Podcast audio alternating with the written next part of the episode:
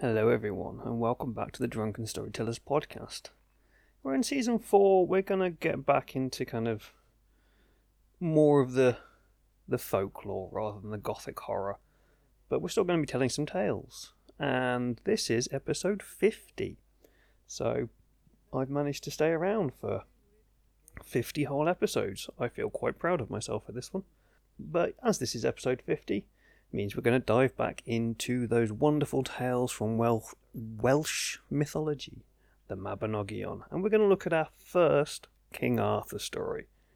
Well, King Arthur, I say, it's not got much of King Arthur in it, but it is one of the Arthurian tales. It is one of the three great Welsh romances.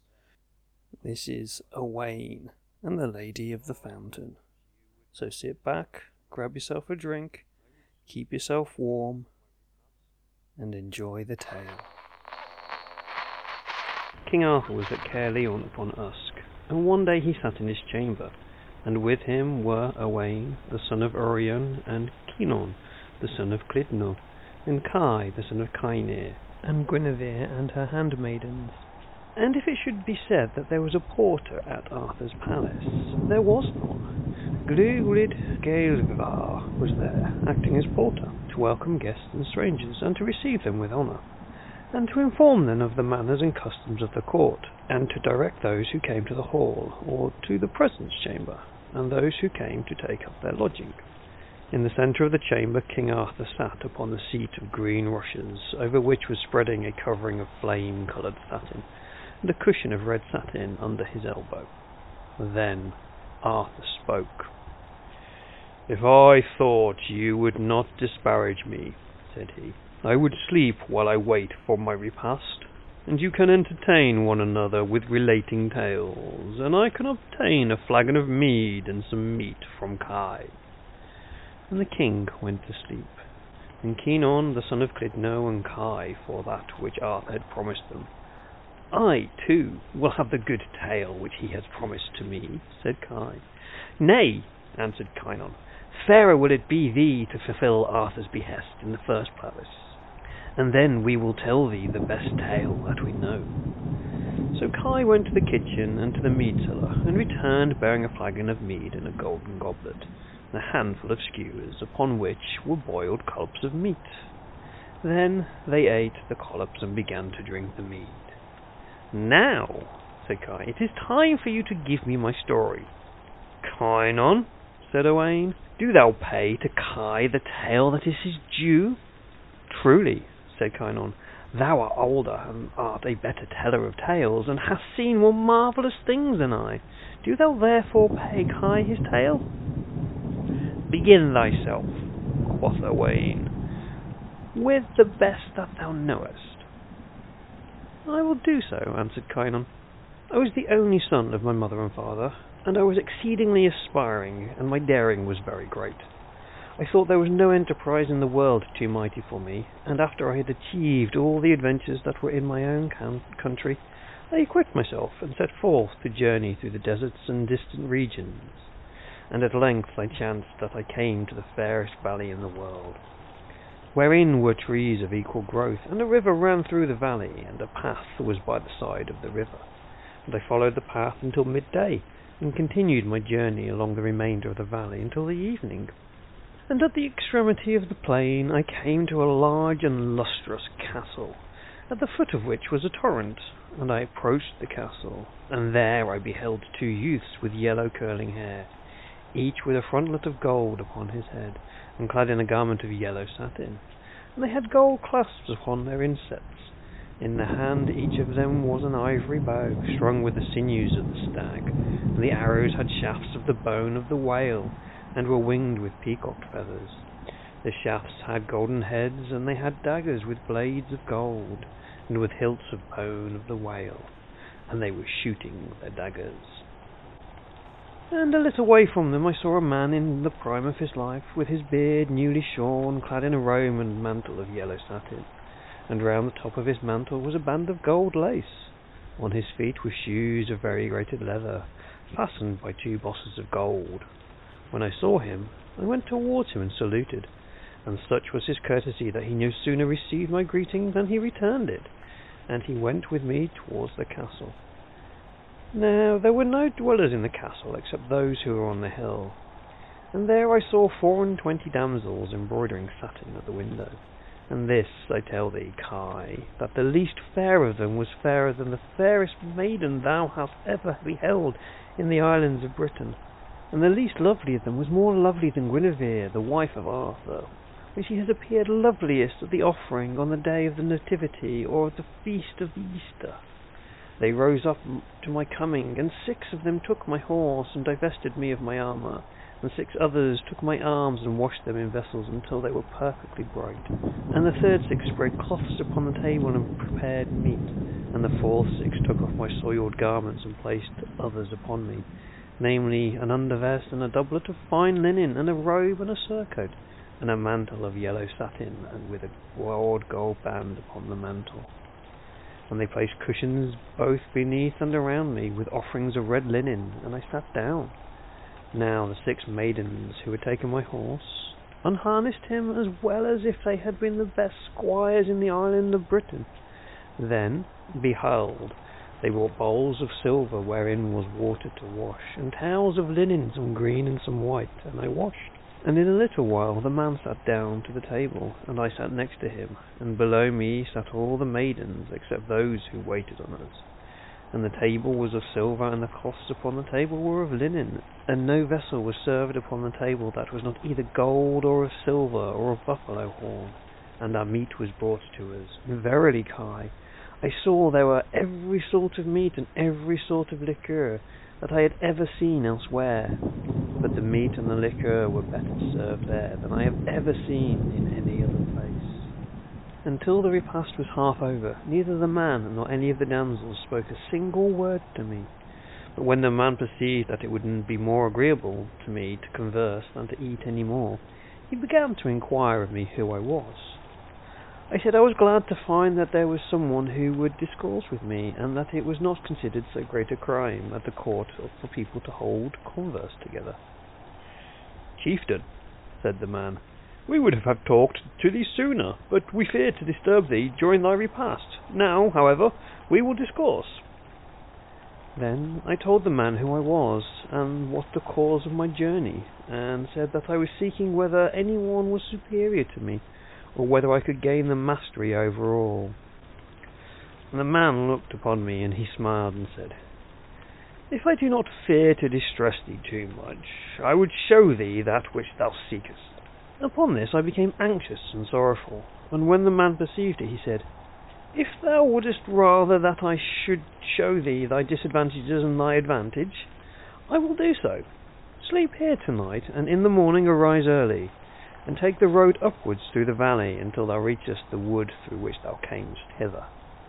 A little way within the wood thou wilt meet a road branching off to the right by which thou must proceed until thou comest to a large sheltered glade with a mound in the centre, and thou wilt seek a black man of great stature on top of the mound.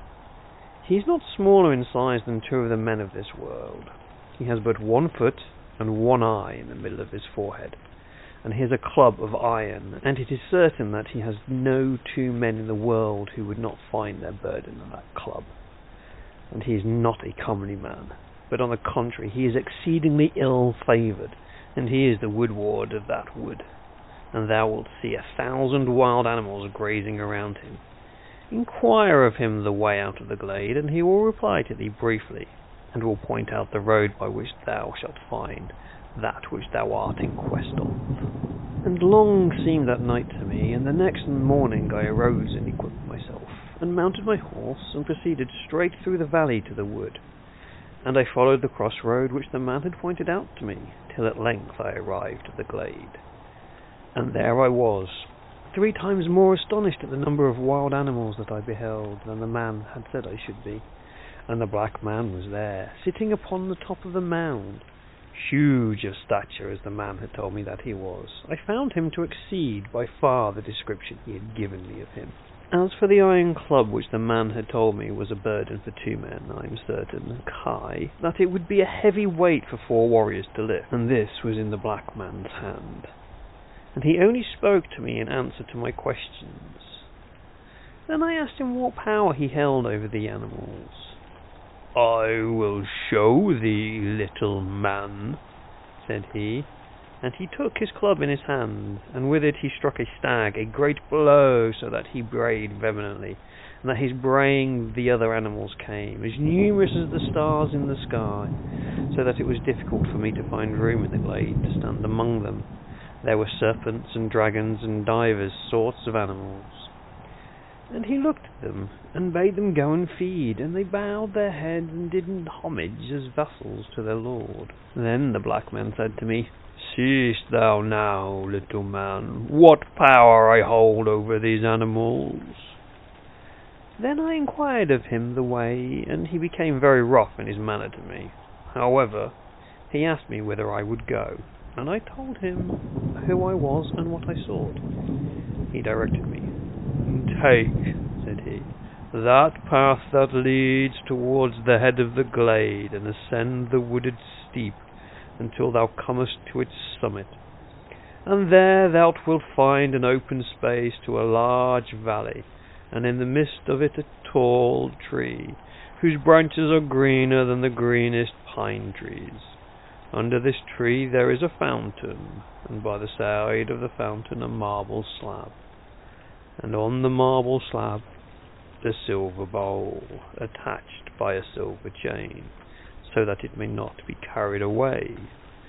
Take the bowl, and throw a bowl full of water upon the slab, and thou wilt hear a mighty peal of thunder so that thou wilt think that heaven and earth are trembling with its fury.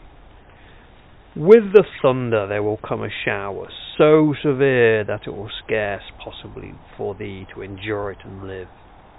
And the shower will be of hailstones, and after the shower the weather will become fair, but every leaf that was upon the tree will have been carried away by the shower.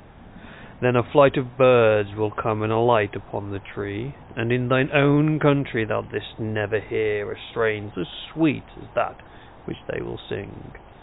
And at the moment thou art most delighted with the song of the birds, thou wilt hear a murmuring and complaining coming towards thee along the valley.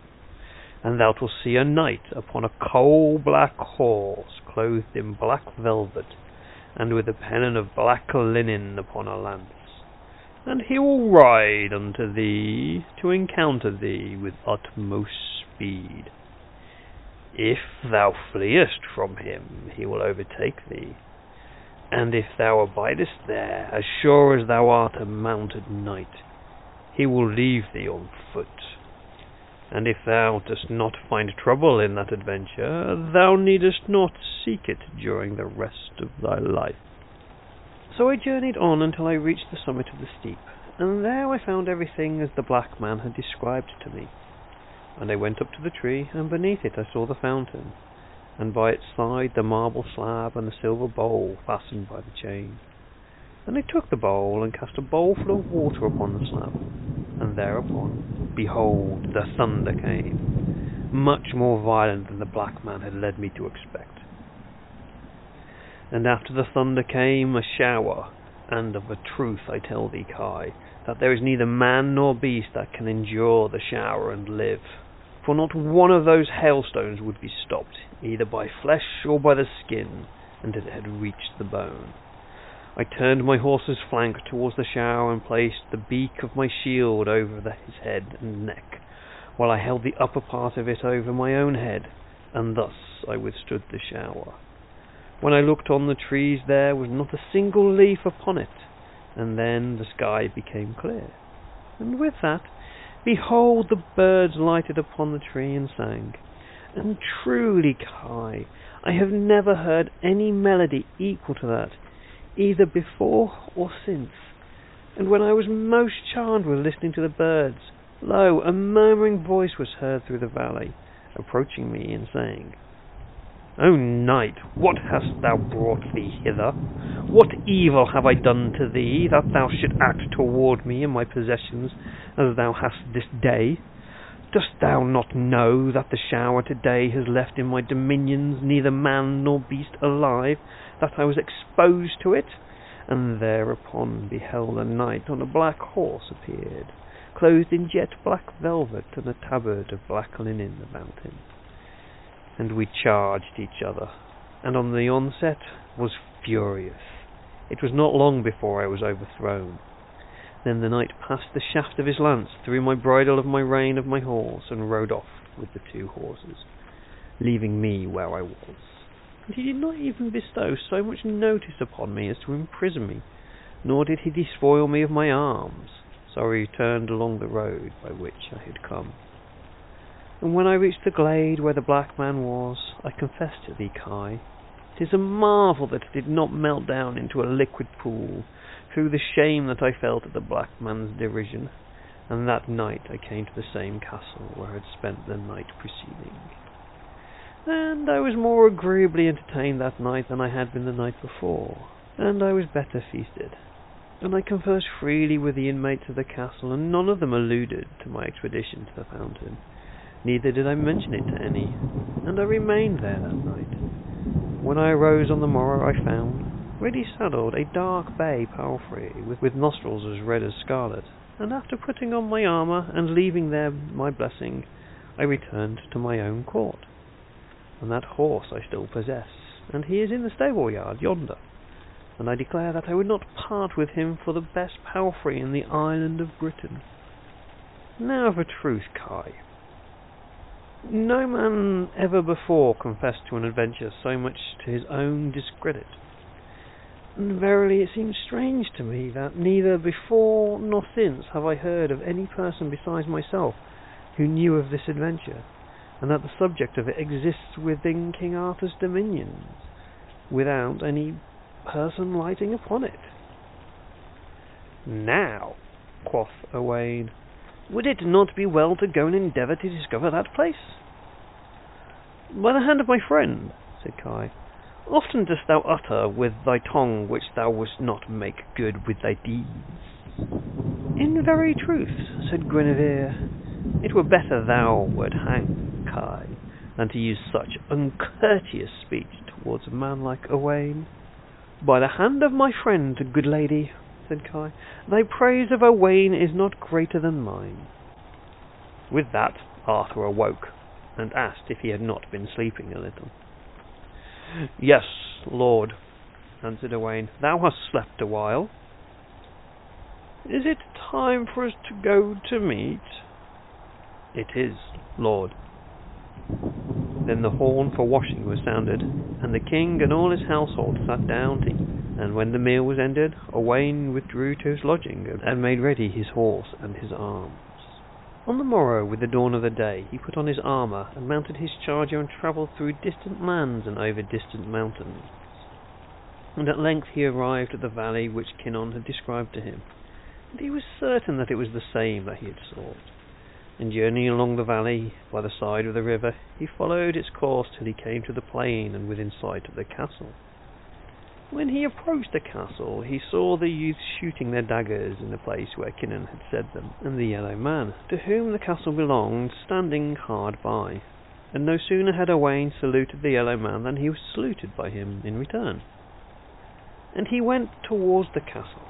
And he went towards the castle, and there he saw the chamber, and when he had entered the chamber he beheld the maidens working at satin embroidery, in chairs of gold.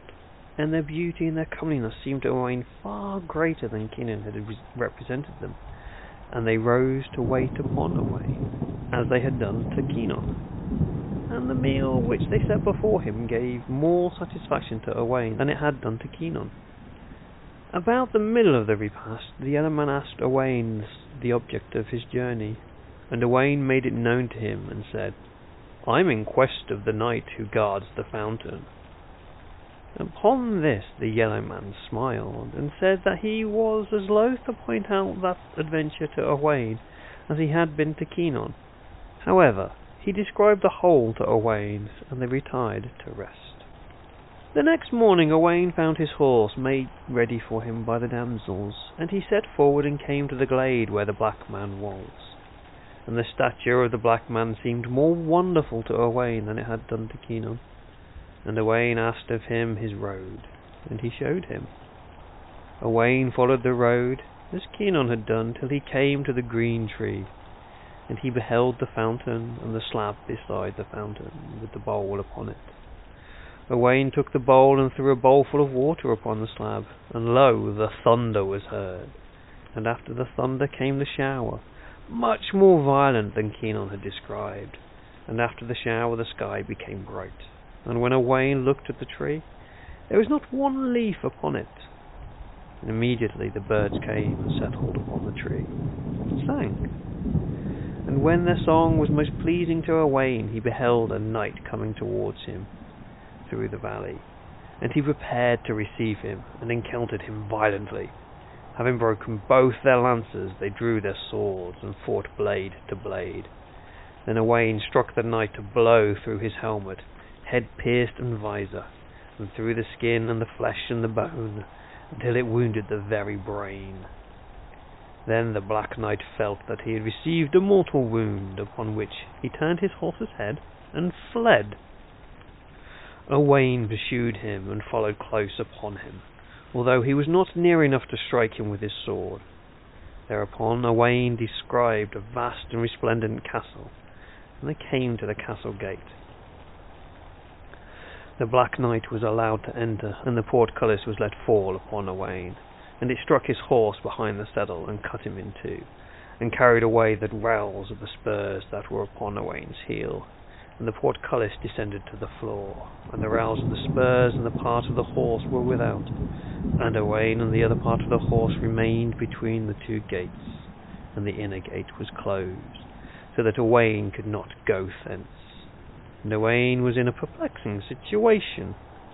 While he was in this state, he could see through an aperture in the gate the street facing him, with a row of houses on each side, and he beheld a maiden with yellow curling hair and a frontlet of gold upon her head, and she was clad in a dress of yellow satin, and her feet were shoes of variegated leather, and she approached the gate and desired that it should be opened. Heaven knows, lady, said Owain, it is more possible for me to open to thee from hence than it is for thee to set me free. Truly, said the damsel, it is very sad that thou canst not be released, and every woman ought to secure thee, for I never saw one more faithful to the service of ladies than thou. As a friend thou art the most sincere, and as a lover the most devoted. Therefore, quoth she, Whatever is in my power to do for thy release, I will do it. Take this ring and put it on thy finger, with the stone inside thy hand, and close thy hand upon the stone, and as long as thou concealest it, it will conceal thee. When they have consulted together, they will come forth to fetch thee in order to put thee to death, and they will be much grieved that they cannot find thee, and will and I will await thee on the horse block yonder, and thou wilt be able to see me, though I cannot see thee. Therefore come and place thy hand upon my shoulder, that I may know that thou art near me. And by the way that I go hence, do thou accompany me. Then she went away from Owain, and, and did all the maiden had told him. And the people of the castle came to seek Owain, to put him to death. And when they found nothing but the half of his horse, they were sorely grieved. And Owain vanished from among them, and went to the maiden, placed his hand upon her shoulder, whereupon she set off, and Owain followed her, until they came to the door of a large and beautiful chamber, and the maiden opened it, and they went in, and closed the door. Owain looked around the chamber, and behold, there was not even a single nail in it that was not painted with gorgeous colour, and there was not a single panel that had not sundry images in gold portrayed upon it. The maiden kindled a fire, and took water in a silver bowl, and a towel of white linen on her shoulder, and gave Owain water to wash. Then she placed before him a silver table inlaid with gold, upon which was a cloth of yellow linen, and she brought him food, and of a truth Owain had never seen any kind of meat that was not there in abundance, but it was better cooked there than he had ever found it in any other place nor did he ever see so excellent a display of meat and drink as there. And there was not one vessel from which was served that was not of gold or of silver. Owain ate and drank until late in the afternoon, when lo, they heard a mighty clamour in the castle. Owain asked the maiden what the outcry was. They are administrating extreme unction, she said, to the nobleman who owns the castle. And Owain went to sleep. The couch which the maiden had prepared for him was meant for Arthur himself. It was of scarlet and fur and satin and sendal and fine linen. In the middle of the night they heard a woeful outcry. What outcry again is this? said Owain. The nobleman who owned the castle is now dead, said the woman, and a little after daybreak they heard an exceedingly loud clamour and wailing. Owain asked the maiden what was the cause of it. They are bearing to the church the body of the nobleman who owned the castle. Owain rose up and clothed himself, opened a window of the chamber and looked towards the castle, and he could see neither the bounds nor the extent of the host that filled the streets, and they were fully armed, and a vast number of women were with them both on horseback and on foot, and all of the ecclesiastics in the city singing. And it seemed to her Owain that the sky resounded with the vehemence of their cries, and with the noise of the trumpets and the singing of the ecclesiastics. In the midst of the throng he beheld the briar, over which was a veil of white linen, and wax tapers were burning beside and around it, and none that supported the briar was lower in rank than a powerful baron. Neither did Owain see an assemblage so gorgeous with satin and silk and sendal, and following the train he beheld a lady with yellow hair falling over her shoulders, and stained with blood, and about her a dress of yellow satin, which was torn. Upon her feet were shoes of variegated leather, and it was a marvel that the ends of her fingers were not bruised, from the violence with which she smote her hands together. Truly she would have been the fairest lady Owain had ever seen had she been in her usual gaze. And her cry was louder than the shout of the men and the clamour of the trumpets. No sooner had he beheld the lady than he became inflamed with love for her, so that it took entire possession of him. Then he inquired of the maiden who the lady was. Heaven knows, replied the maiden. She may be said to be the fairest, and the most chaste, and the most liberal, and the wisest, and the most noble of women. And she is my mistress, and she is called the Countess of the Fountain, the wife of him thou didst slay yesterday. Verily, said Owain, she is the woman that I love best. Verily, said the maiden, she shall also love thee not a little.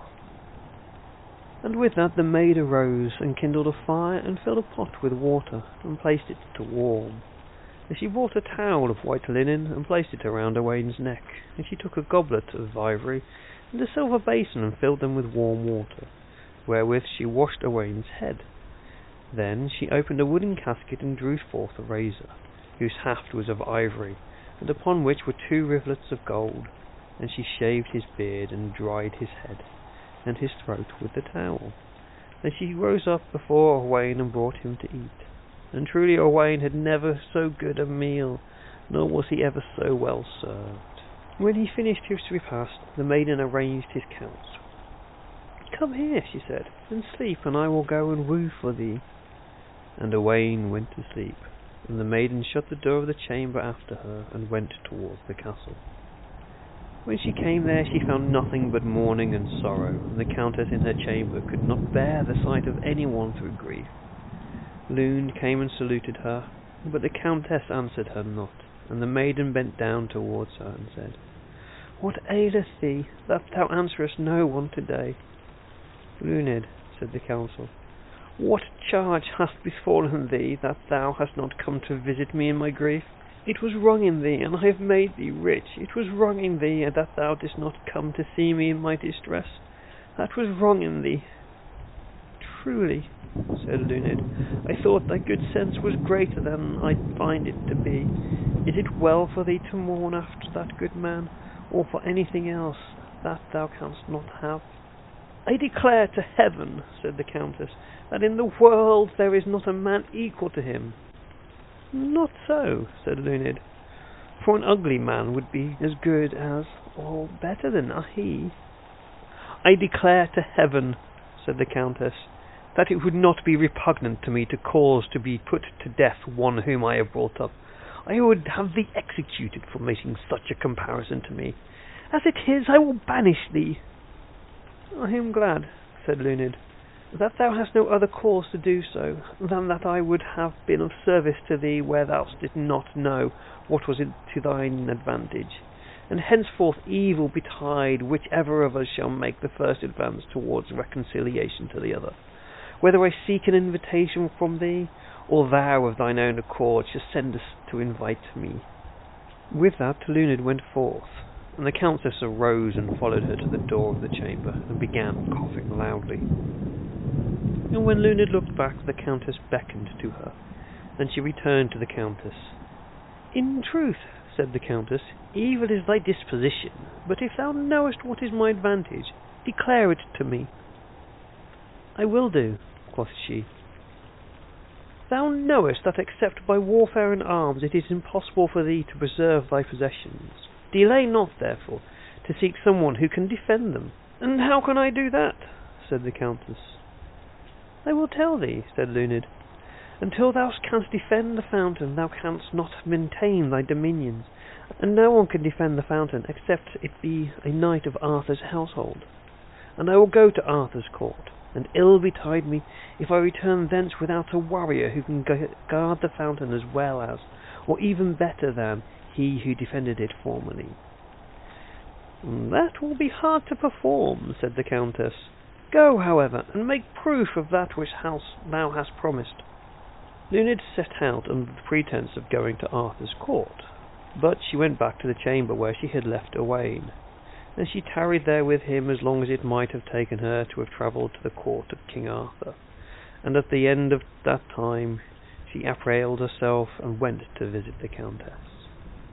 The Countess was much rejoiced when she saw her, and inquired what news she brought from the court. I bring thee the best of news, said Luned, for I have compassed the object of thy mission, when wilt thou that I should present to thee the chieftain who has come with me hither? Bring him here to visit me tomorrow at midday, said the Countess, and I will cause the town to be assembled by that time. Luned returned home, and the next day at noon Owain arrayed himself in a coat and surcoat and a mantle of yellow satin, upon which was a broad band of gold lace, and on his feet were high shoes of variegated leather, which were fastened by gold clasps in the form of lions, and they proceeded to the chamber of the Countess. Right glad was the Countess of their coming, and she gazed steadfastly upon Owain, and said, Luned, this knight has not the look of a traveller. What harm is there in that lady? said Luned.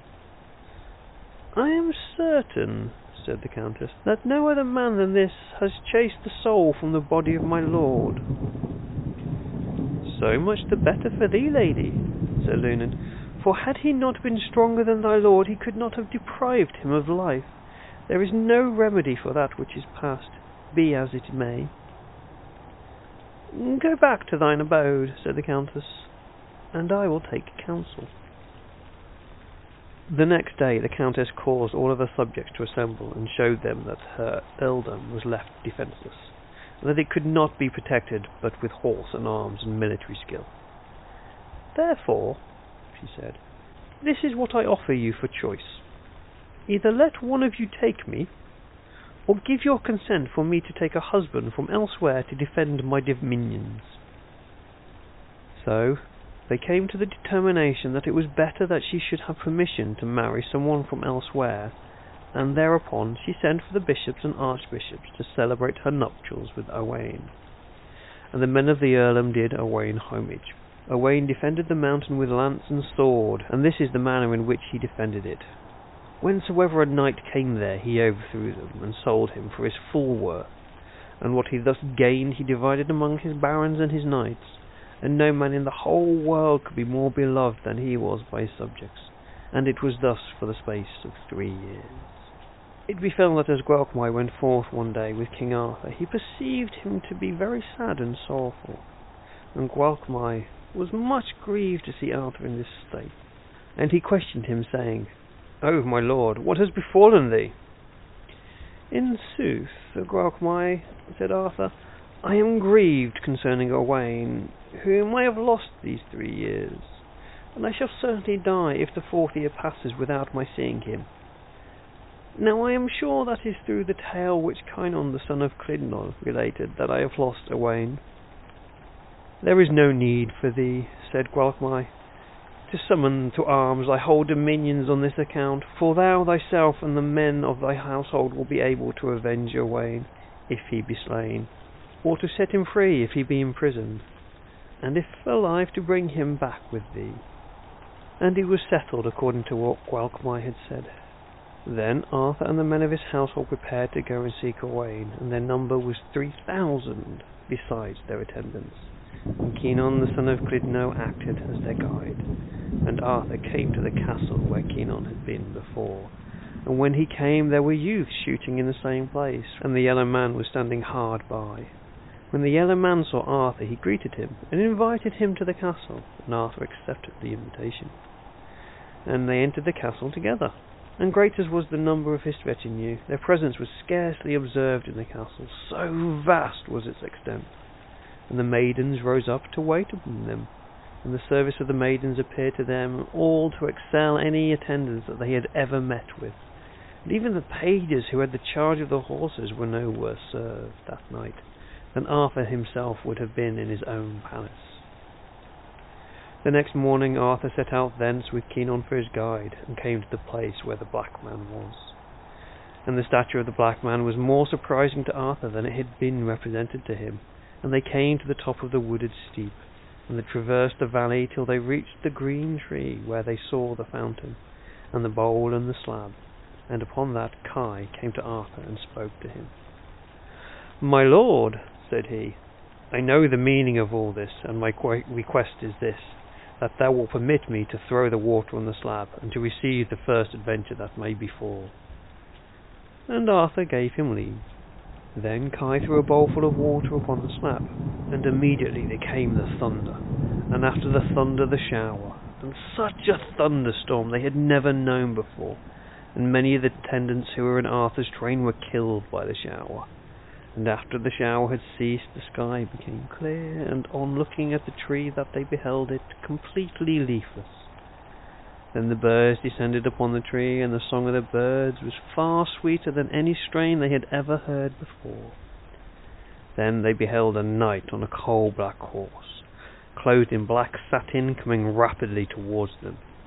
And Kai met him and encountered him, and it was not long before Kai was overthrown and the knight withdrew, and Arthur and his host encamped for the night. And when they arose in the morning, they perceived the signal of combat upon the lance of the knight. And Kai came to Arthur and spoke to him. My lord, said he, thou wast overthrown yesterday. If it seemed good to thee, I would gladly meet the knight again today. Thou may do so, said Arthur, and Kai went towards the knight and on the spot he overthrew Kai and struck him with the head of his lance in the forehead, so that it broke his helmet and the headpiece, and pierced the skin of the flesh, the breadth of the spearhead, even to the bone. And Kai returned to his companions. After this, all the household of Arthur went forth, one after the other, to combat the knight, until there was not one that was not overthrown by him, except Arthur and Gwalchmai, and Arthur armed himself to encounter the knight. Oh, my lord, said Gwalchmai, permit me to fight him first. And Arthur permitted him, and he went forth to meet the knight, having over himself and his horse a satin robe of honour, which had been sent to him by the daughter of the Earl of Ranquet, and in the dress he was not known by any of the host. And they charged each other, and fought all that day until the evening, and neither of them was able to unhorse the other. The next day they fought with strong lances, and neither of them could obtain the mastery. And on the third day they fought with exceeding strong lances, and they were incensed with rage and fought furiously until noon. And they gave each other such a shock that the girths of their horses were broken, so that they fell over their horses' croupers to the ground. And they rose up speedily, and drew their swords, and resumed the combat and the multitude that witnessed their encounter felt assured that there had never been two men so valiant or so powerful, and it had not been midnight.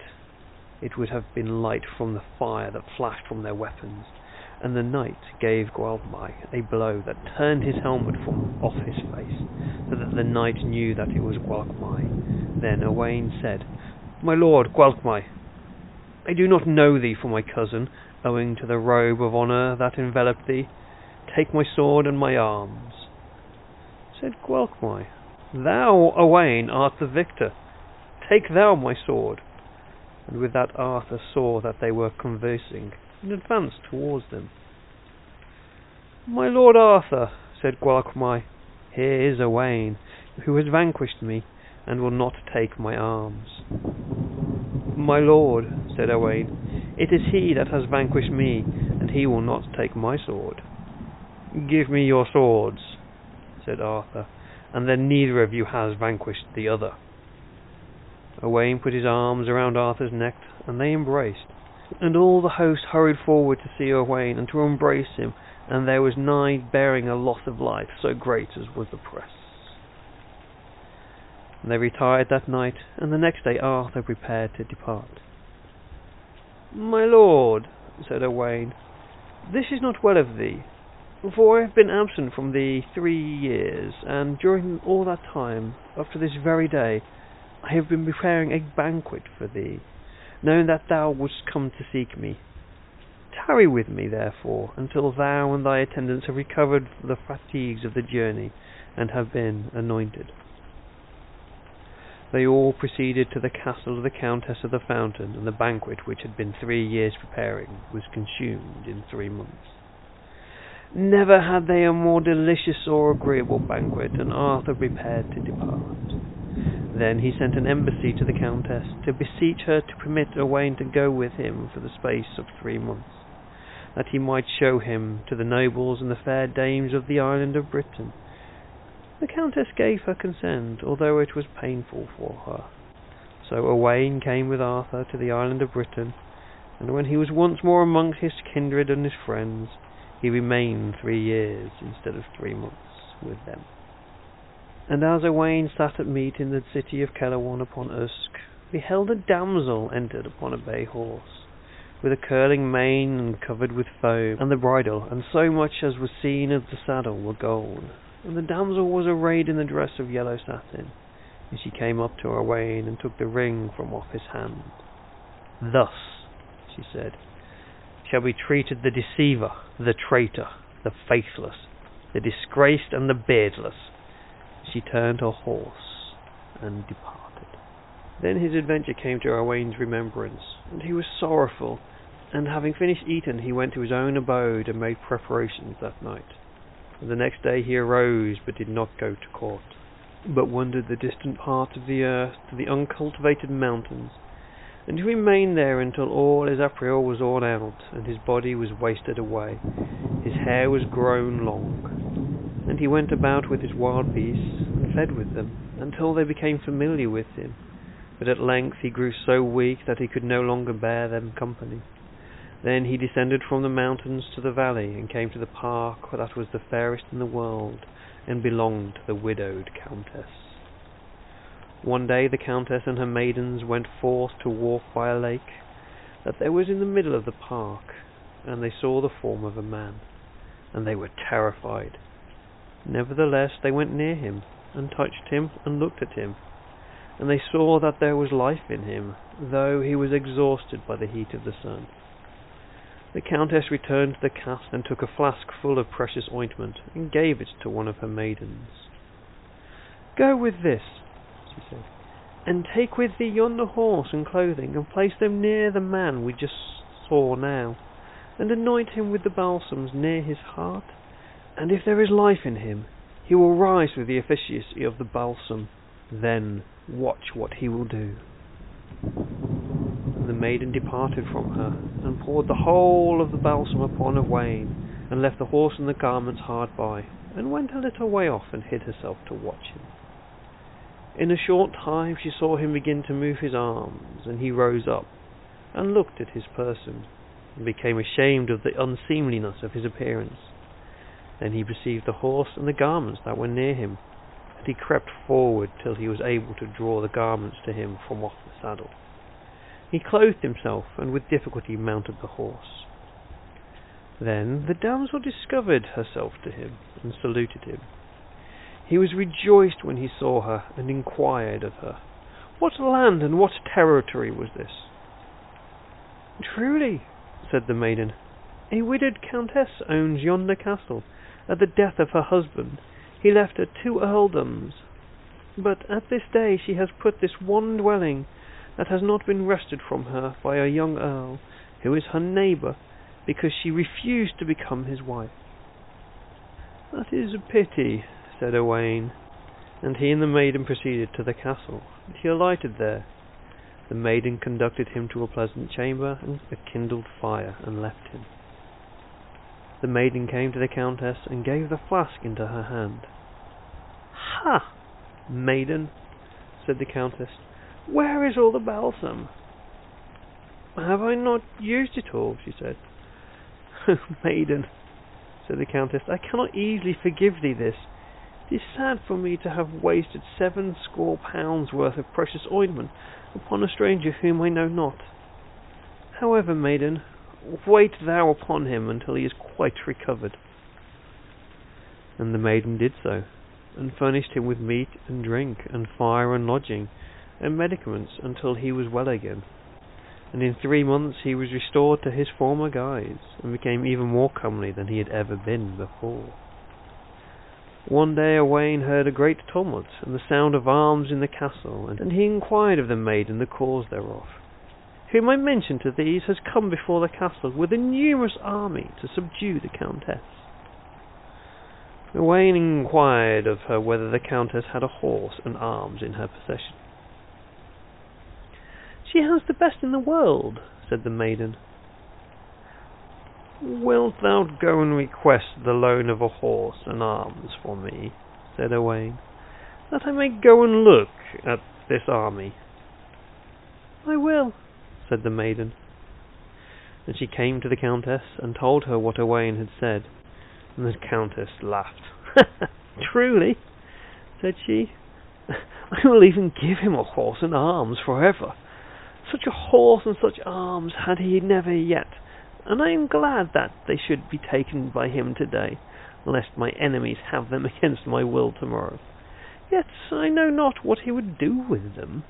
The Countess bade them bring out a beautiful black steed, upon which a beechen saddle and a suit of armour for man and horse. Owain armed himself and mounted the horse and went forth, attended by two pages completely equipped with horses and arms. And when they came near to the Earl's army, they could see neither its extent nor its extremity. Owain asked the pages in which troop the Earl was. In yonder troop, said they in which are four yellow standards. Two of them are before and two behind. Now, said Owain, do you return and await me near the portal of the castle. So they returned, and Owain pressed forward until he met the Earl. Owain drew him completely out of his saddle, and turned his horse's head towards the castle. And though it was with difficulty, he brought the Earl to the portal, where the pages awaited him. And in they came, Owain presented the Earl as a gift to the Countess, and said to her, Behold a requital to thee for thy blessed balsam. The army encamped around the castle, and the Earl restored to the Countess the two earldoms he had taken from her as a ransom for his life, and for his freedom he gave her half of his own dominions and all his gold and his silver and his jewels besides hostages. Owain took his departure and the Countess and all her subjects besought him to remain, but Owain chose rather to wander through the distant lands and deserts. As he journeyed, he heard a loud yelling in a wood, and it was repeated a second and a third time. And Owain went towards the spot and beheld a huge craggy mound in the middle of the wood, on one side of which was a grey rock, and there was a cleft in the rock, and a serpent was there within the cleft. Near the rock stood a black lion, and every time the lion sought to go thence, the serpent darted towards him to attack. And Owain unsheathed his sword and drew near to the rock. As the serpent sprang out, he struck him with his sword and cut him in two. He dried his sword and went on his way. But behold the lion followed him and played about him, as though it had been greyhound that he had just reared. They proceeded thus throughout the day until the evening, and when it was time for Owain to take his rest, he dismounted and turned his horse loose in a flat and wooded meadow. He struck a fire, and when the fire was kindled, the lion brought him fuel enough to last for three nights. And then the lion disappeared. Presently, though, the lion returned, bearing a fine large roebuck, and he threw it down before Owain, who went towards the fire with it. Owain took the roebuck and skinned it, and placed collops of its flesh upon skewers around the fire. The rest of the buck he gave to the lion to devour. While he was doing this, he heard a deep sigh near him, and a second, and a third. Owain called out to know whether the sigh he heard proceeded from a mortal, and he received an answer that it did. Who art thou? said Owain. Truly, said the voice, I am Luned, the handmaiden of the Countess of the Fountain. And what dost thou here? said Owain. I am in prison, said she, on account of the knight who came from Arthur's court and married the Countess. And he stayed a short time with her, but he afterwards departed for the court of Arthur, and has not returned since. And he was the friend I loved best in the world, and two of the pages in the Countess's chamber traduced him, and called him a deceiver. And I told them that they two were not a match for him alone. So they imprisoned me in a stone vault, and said that I should be put to death unless he came himself to deliver me by a certain day. And that is no further off than the day after tomorrow, and I have no one to send to seek him for me, and his name is Owain the son of Urien. And art thou certain that if that knight knew all this, he would come to thy rescue? I am most certain of it, said she. When the collops were cooked, Owain divided them into two parts, between himself and the maiden. And after they had eaten, they talked together until the day dawned. And the next morning Owain inquired of the damsel if there were any place where he could get food and entertainment for the night. There is, lord, said she. Cross over yonder and go along the side of the river. In a short time thou wilt see a great castle, in which there are many towers, and the earl who owns that castle is the most hospitable man in the world. There thou mayst spend the night. Never did sentinel keep stricter watch over his lord than the lion that night over Owain. And Owain accoutred his horse and passed across the ford, and came in sight of the castle. He entered it and was honourably received. His horse was well cared for, and plenty of fodder was placed before him. The lion went and lay down in the horse's manger, so that none of the people in the castle dared to approach him.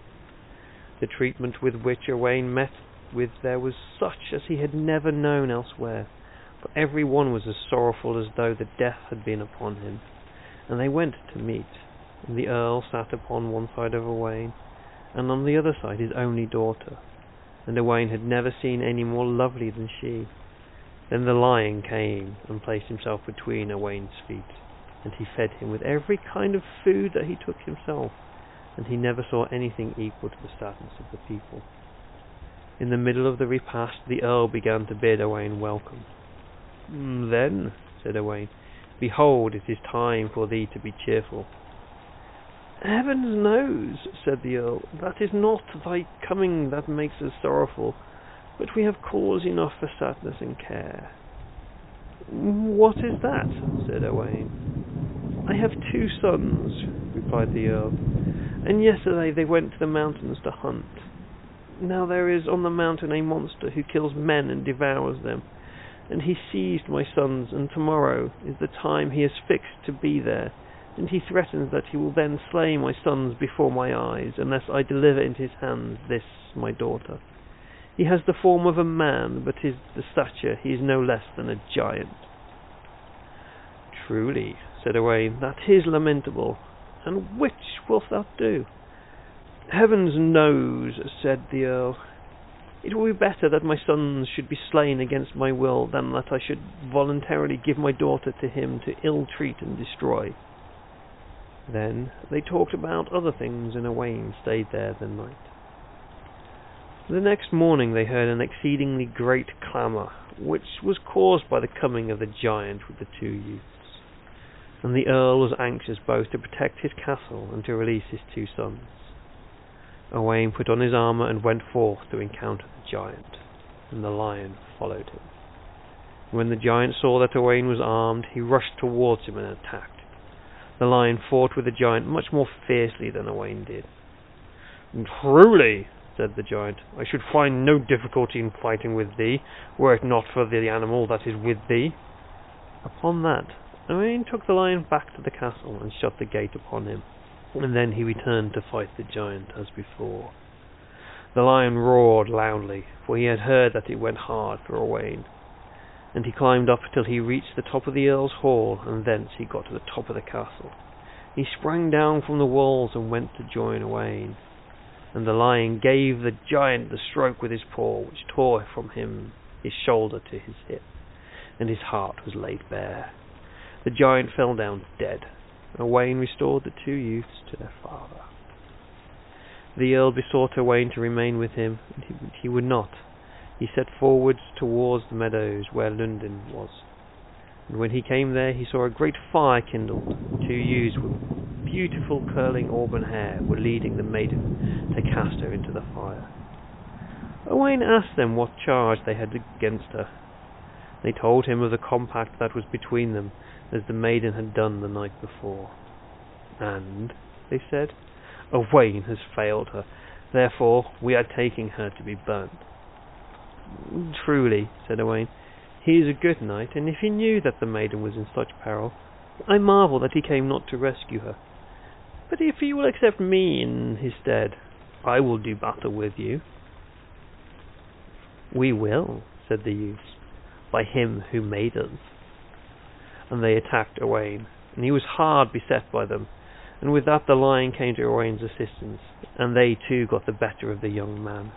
And they said to him, Chieftain, it is not agreed that we should fight save with thyself alone. It is harder for us to contend with yonder animal than with thee.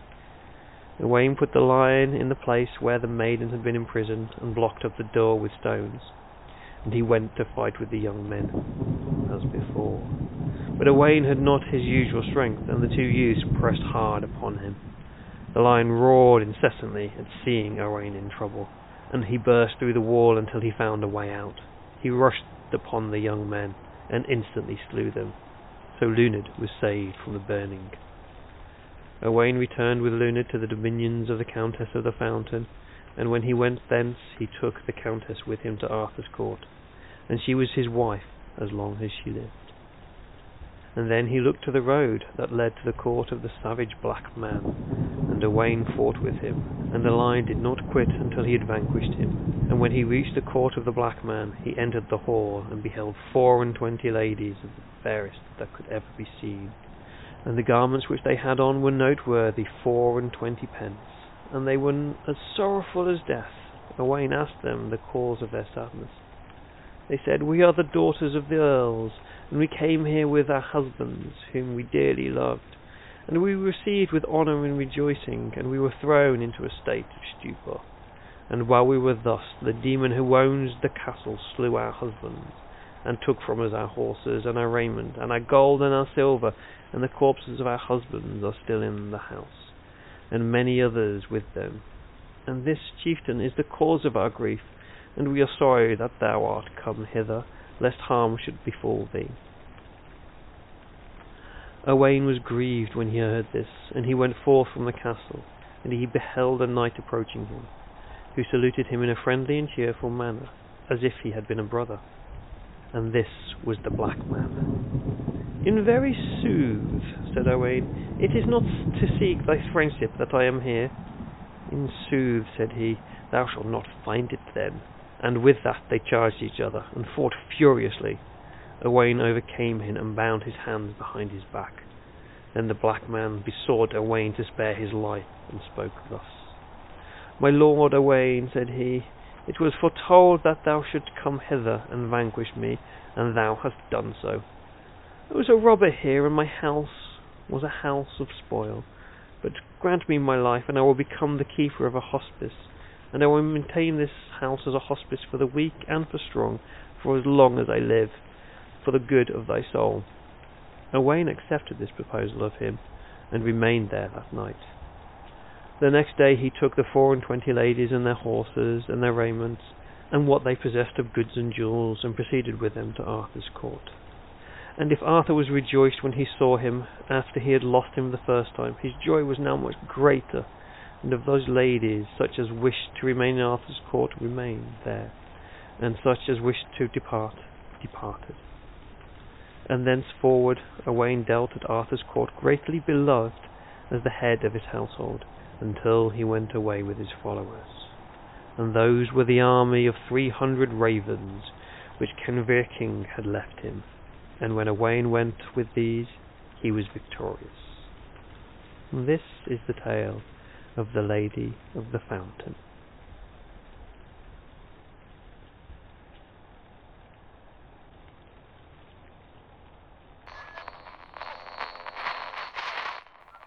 So there we go. Uh, another tale from the Mabinogion. As I say, we have done now the four parts, the four major branches of the Mabinogion, so we're now moving into the other tales a lot of them do kind of come from Arthurian legends and they are based in Arthurian tales and things. So this is the first one, uh, the first of the five that exist in the book that I'm reading from. That is the version by Lady Charlotte Guest from 1877, found over at sacredtext.com. I will include a link in my show notes to that.